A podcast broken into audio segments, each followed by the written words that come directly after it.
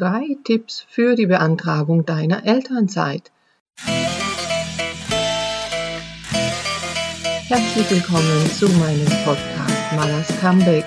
Mein Name ist Maru Sideri, ich bin Fachanwältin für Arbeitsrecht und ich bekomme regelmäßig Fragen rund um die Elternzeit und stelle immer wieder fest, dass es da viele Dinge gibt, die da durcheinander gebracht werden, dass da manche Zusammenhänge nicht klar sind.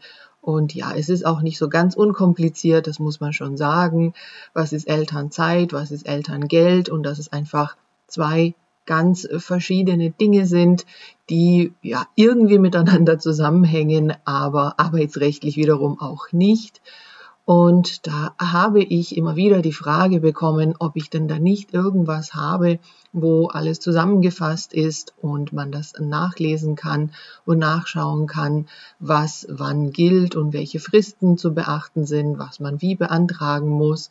Und ja, das gibt es jetzt, einen digitalen Fahrplan zur Elternzeit, den ich zusammengestellt habe aus den verschiedenen Fragen und da die Antworten eben zusammengefasst habe. Auch dazu, wie sieht es aus mit Elternzeitverlängerung, Verkürzung, Teilzeit in Elternzeit oder Urlaub und Elternzeit oder Schwanger in Elternzeit und viele, viele Dinge mehr mit wirklich vielen praktischen Tipps, mit Formulierungsvorschlägen und ja, Hinweisen, wann man was machen muss, Fristen natürlich, die zu beachten sind. Und diesen digitalen Fahrplan zur Elternzeit kann man auf meiner Webseite teilzeit-anspruch.de direkt kaufen für ein paar Euro und sofort zum Download dann erhalten. Ich verlinke das natürlich auch hier in den Shownotes, dass man direkt dorthin kommt. Außerdem habe ich 3 wichtige Tipps heute hier schon dabei für die Beantragung der Elternzeit. Zum einen ist es so, dass man dafür kein Formular braucht. Also anders als beim Elterngeld ist für die Beantragung der Elternzeit kein vorgefertigtes Formular erforderlich. Also man kann das frei formulieren. Viele Arbeitgeber benutzen Formulare, die sie da zur Verfügung stellen. Und an sich spricht auch nichts dagegen, diese Formulare zu benutzen. Nur sollte man schauen, ob denn in diesem vorformulierten Formular auch alle Dinge enthalten sind, die man denn gerne beantragen möchte für die Elternzeit. Und dazu gehört natürlich, dass man sich auskennt, dass man weiß, was für Möglichkeiten man hat, um eben die Elternzeit so zu beantragen, dass sie für die persönliche Lebenssituation auch passt. Also das heißt, bei Formularen des Arbeitgebers, die kann man verwenden, nur einfach darauf achten, sind denn alle Auswahlmöglichkeiten, die man selber haben möchte, da mit dabei. Also das heißt zum Beispiel, wenn man sich schon Gedanken darüber macht oder das auch schon ziemlich genau weiß, dass man in Elternzeit dann auch in Teilzeit arbeiten möchte, dann kann man das, wenn man das schon genau weiß, schon gleich mit beantragen mit der Elternzeit. Oder man kann zumindest angeben, dass man eben beabsichtigt, im 2. Jahr der Elternzeit als Beispiel in Teilzeit in einem Umfang zum Beispiel von 50% wieder einzusteigen, damit der Arbeitgeber sich darauf schon mal einstellen kann.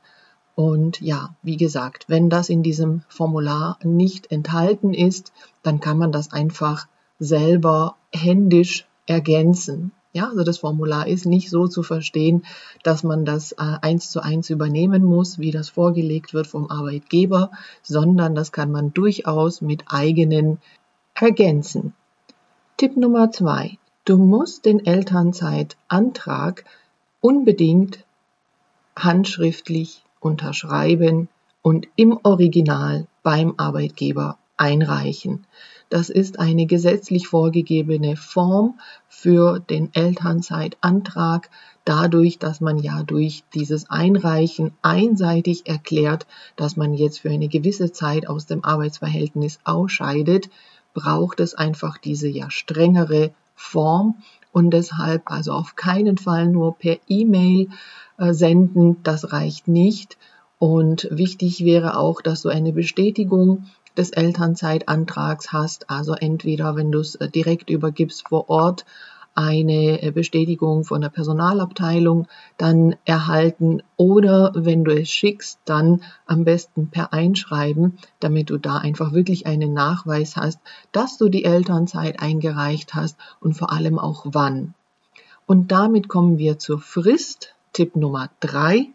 Es ist eine Frist einzuhalten für die Beantragung der Elternzeit und da kommt es darauf an, für welchen Zeitabschnitt man die Elternzeit beantragt, weil das Gesetz hier unterscheidet zwischen zwei Abschnitten, einmal ab der Geburt des Kindes bis zum 3. Lebensjahr und dann ab dem 3. Lebensjahr bis zum 8. Lebensjahr des Kindes.